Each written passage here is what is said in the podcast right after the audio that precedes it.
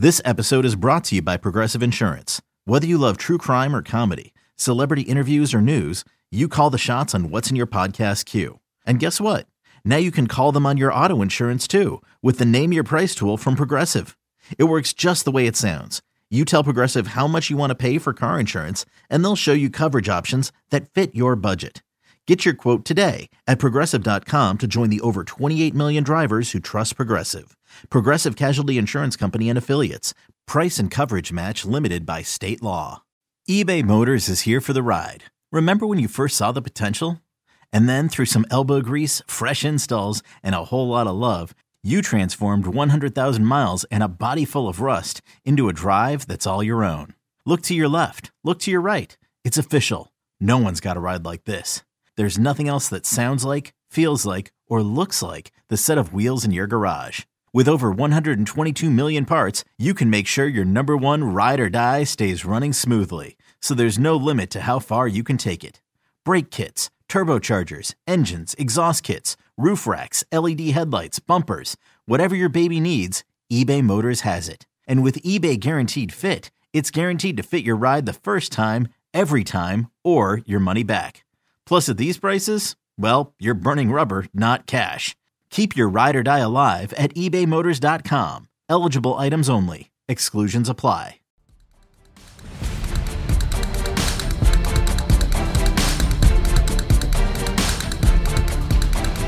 And now, Paul, time to talk about the quarterback situation. And that first portion of the podcast you listened to was taking place a little bit before Thursday's practice as we waited to get a little uh, more feel of what was going to go on at the quarterback position. And as it stands right now, we are two for two on days of Daniel Jones practicing. And he was first up on Thursday with the first team at quarterback, seemingly moving around well again which would have been my biggest question is not just Daniel Jones playing, how is Daniel Jones moving?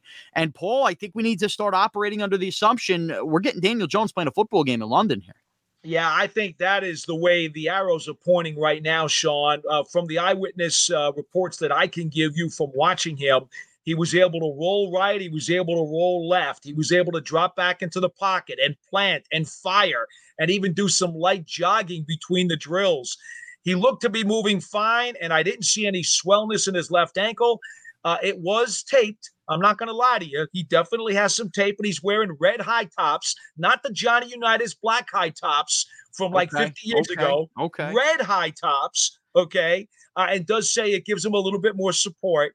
But uh, he is extremely optimistic, and his teammates uh, talking to them after practice in the locker room, seem to be very optimistic about Jones being able to do what he needs to do against Green Bay.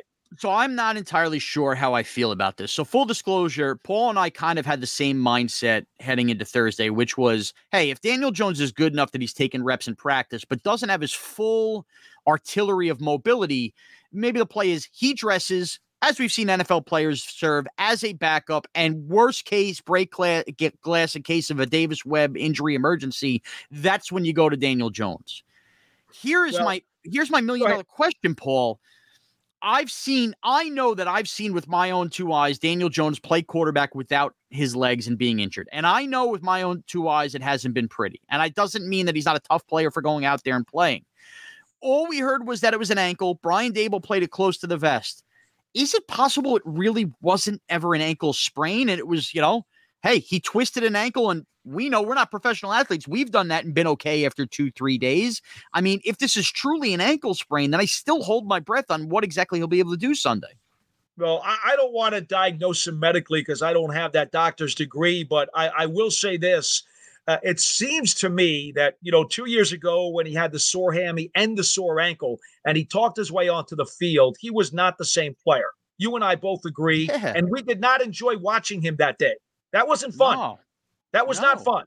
Now, no, he's moving much better today as we tape this on Thursday, much better than he was two years ago because I watched him practice then. And it doesn't even look like the same guy. He's much more fluid okay. right now. Well, that- so whatever the case may be, that of course included a hamstring too. He had a hamstring and an ankle. Right now, he's only got supposedly an ankle. But here's what I will say, uh, Shaun. It, it's my my opinion that if he is good enough to play and good enough to be effective in the coach's minds, they have a responsibility to the rest of the team to put the guy out there who gives them the best chance to win. And if they believe that Jones, at whatever percent he is, is better suited than Davis Webb, then they have to put him out there. But I will say this they also have a responsibility to Daniel Jones not to necessarily give him those running plays that's in the playbook because that puts yeah. him in harm's way and that would give you a lesser chance to win if he gets knocked out of a game. Now, I will tell you, I made some phone calls. You know, I've been doing this for 40 years. So I Thank made some you, phone calls. And I asked some people who played quarterback and also who have coached quarterbacks if a right handed throwing quarterback has a sprained ankle or pain in his left ankle, specifically his front foot, how could that possibly affect his mechanics when he's playing the game? Oh, we went real deep. Oh, I went real deep. That's what I do. All right. What do we got? So, what I was told is that depending upon his, his mechanics in the pocket, if he is a torque thrower, that is somebody who uses his twist at the waist to get extra mustard on the ball, it's not a big deal. But if he is a weight shift and balance thrower, which he is more of, I don't see him as a torque thrower. Yeah, I agree with that. Okay.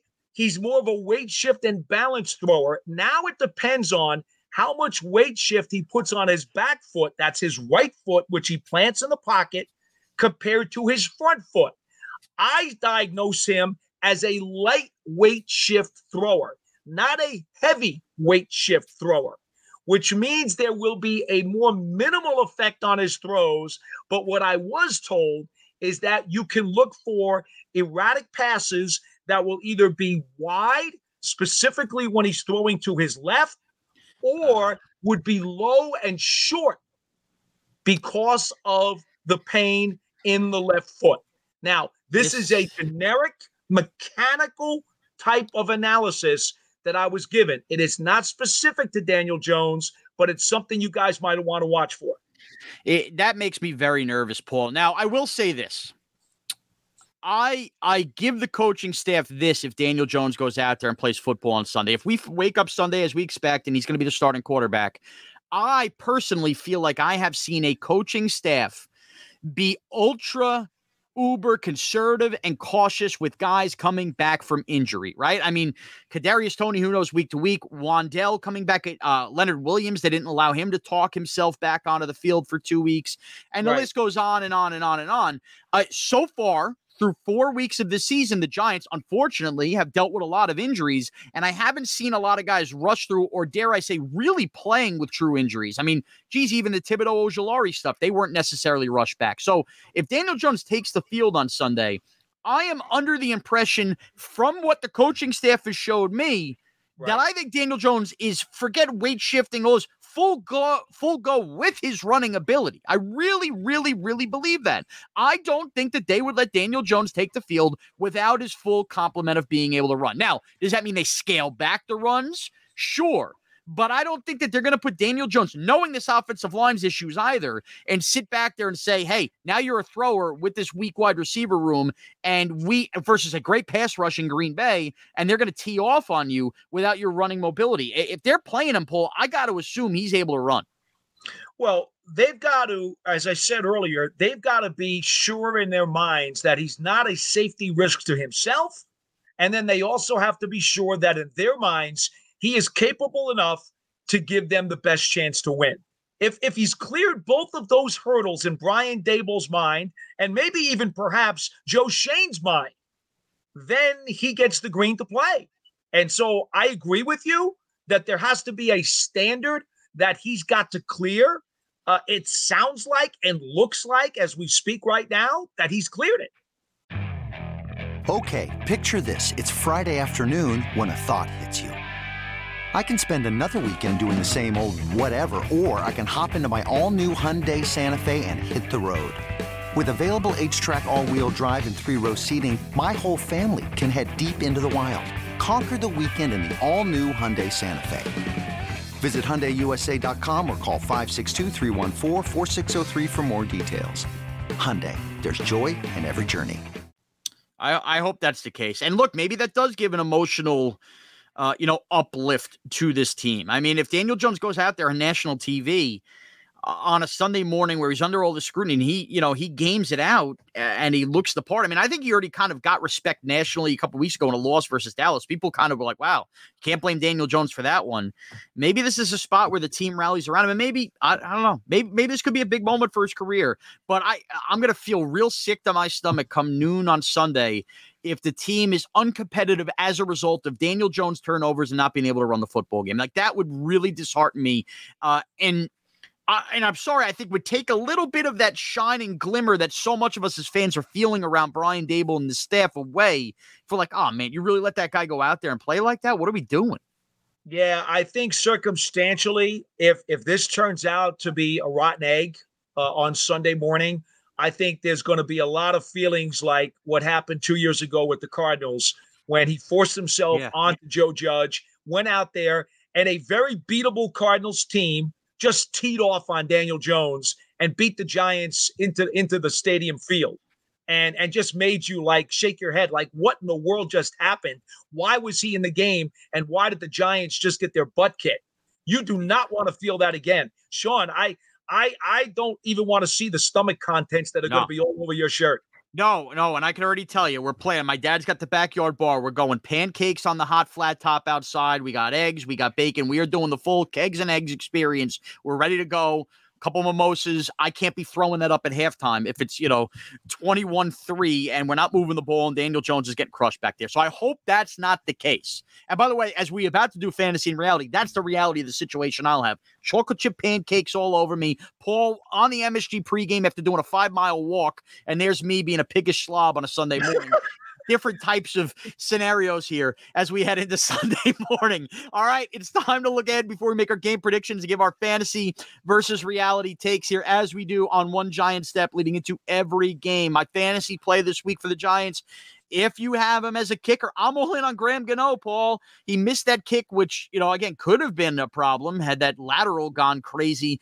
uh, for the Bears at the end. But look, I saw Wil Lutz kick a ball from over 60 and then miss one just barely off the upright in this same stadium. We know Graham Gano's got the leg. We know he's beat us from 60.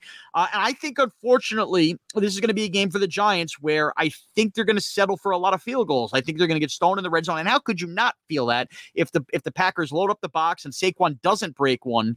Uh, maybe the tight end gets free for a touchdown, but I think that you're going to get you know three, four field goals. Dare I say five field goals out of Graham Gano? I think anytime the Giants cross midfield, they might be aggressive and then ultimately settle for three. So that would be my fantasy play. My reality here. Uh, Packers special teams have not been good for a couple of years. Rich Bisaccia is in there this year. We've seen bad special teams plays in some of these Giants games cost them or at least hurt them in certain spots. Now they've also recovered fumbles, but Richie James has had a fumble, bad field position. There's a big return here or there in some of these games. The Giants can't be giving Aaron Rodgers short fields, and they can't be giving the Packers offense senseless turnovers on special teams. We're gonna have enough to worry about with Daniel Jones and the legs. Who knows? Pick, fumble, whatever goes that way. We can't have the special teams cost the Giants the game. That's my reality worry in this game. Oh, I don't think there's any question. The two best paths to victory for the Giants, to take one of Parcells' old phrases, is clearly the running game and Saquon Barkley. Make sure he gets himself about 30 touches. Obviously, some of them will be in the passing game as well. But the Packers secondary they do not support the run very well at all. In fact, their safeties just really have done a terrible job on the ground game. And so you look at that, you say, my God, if Barkley can get some holes up front, he could make some very big plays in the running game. So you got to keep feeding him the rock because eventually he will be able to break some big ones, I would think, sometime during the course of the second half. So I do think he's a great fantasy play, but that's the chalk. So yeah. I will say, to me, I also know that when your quarterback's trying to get rid of the ball quickly, and maybe they'll try to do that with Daniel Jones, you always look at the tight end. The tight end can always be the best friend of a quarterback if he's looking for the quick release. And that's why Daniel Bellinger, I just got a feeling if you want a sleeper pick on fantasy, Bellinger could easily catch four or five balls and maybe even catch a touchdown pass in this game. And that would not shock me at all, uh, especially out of the play action. If Barkley gets it going, they're going to be trying to cheat on him. And that's going to give Bellinger an opportunity to make some plays. As far as the special teams, that's the second path to victory. The Packers special teams have been abysmal for years. Now they're barely functional, which is a, an improvement for them, but still not very mm-hmm. good. They're giving up an awful lot of yards in the return game. The Giants need to take advantage of that and give themselves some short fields. And we'll see if they can take advantage because those are the two things the Giants' running game and the Giants' ability to potentially win big on specials that would give them a realistic chance of upsetting this Packers team. Paul, I'm going to tell you right now if Gary Brightwell returns the opening kick for a touchdown, I'm doing Monday's podcast butt naked. I'm just telling you right now, that's what's going to happen if we get a big play on special teams to start. Paul, I'd rather he right get now. tackled at the one. Is that all right?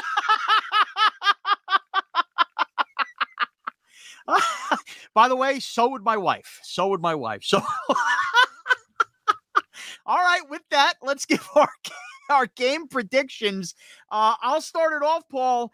I, do think we lose this game. I think the defense does make some plays here, and I think it's closer than you think. And I think we are very much teased in the fourth quarter and invested in the fourth quarter. Ultimately, though, I think we'll have some red zone struggles. As I mentioned, the Graham Gano kicks. A little bit of an oddball score here. I think we lose this game 20 to 15, but we will be in it. And maybe Daniel Jones has a chance to lead us down for a touchdown late. I just have a feeling this is one of those games we're going to lose here. Well, you know, the Giants are, are second in red zone defense in the league, allowing touchdowns only 36% of the time. So the bend but don't break has been terrific. I think the run defense is going to provide much more resistance to the Packers than they're used to getting.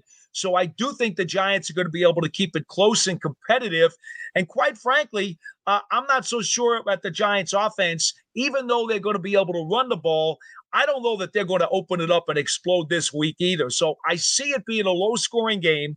I'm looking at the Packers with a 50% red zone defense, which is tied for 10th in the National Football League. So it's not that they're slouches either. And by the way, their first down, uh, their third down defense is by far the best in the league at under 24% third down conversion rate, which is insane, absolutely insane.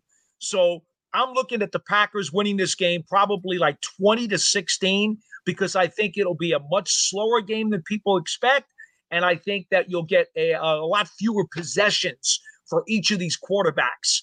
And even though they may drive between the 30s, I don't necessarily think we're going to see a lot of touchdowns. What is this? The price is right, Paul. I go 15, you go 16. You're just trying to outdo me by one point. Is that what we've done? Well, here? this morning, this morning I thought it would be 13, and then when I saw Daniel Jones moving as well right. as he was, I figured Daniel I'd Jones a field goal.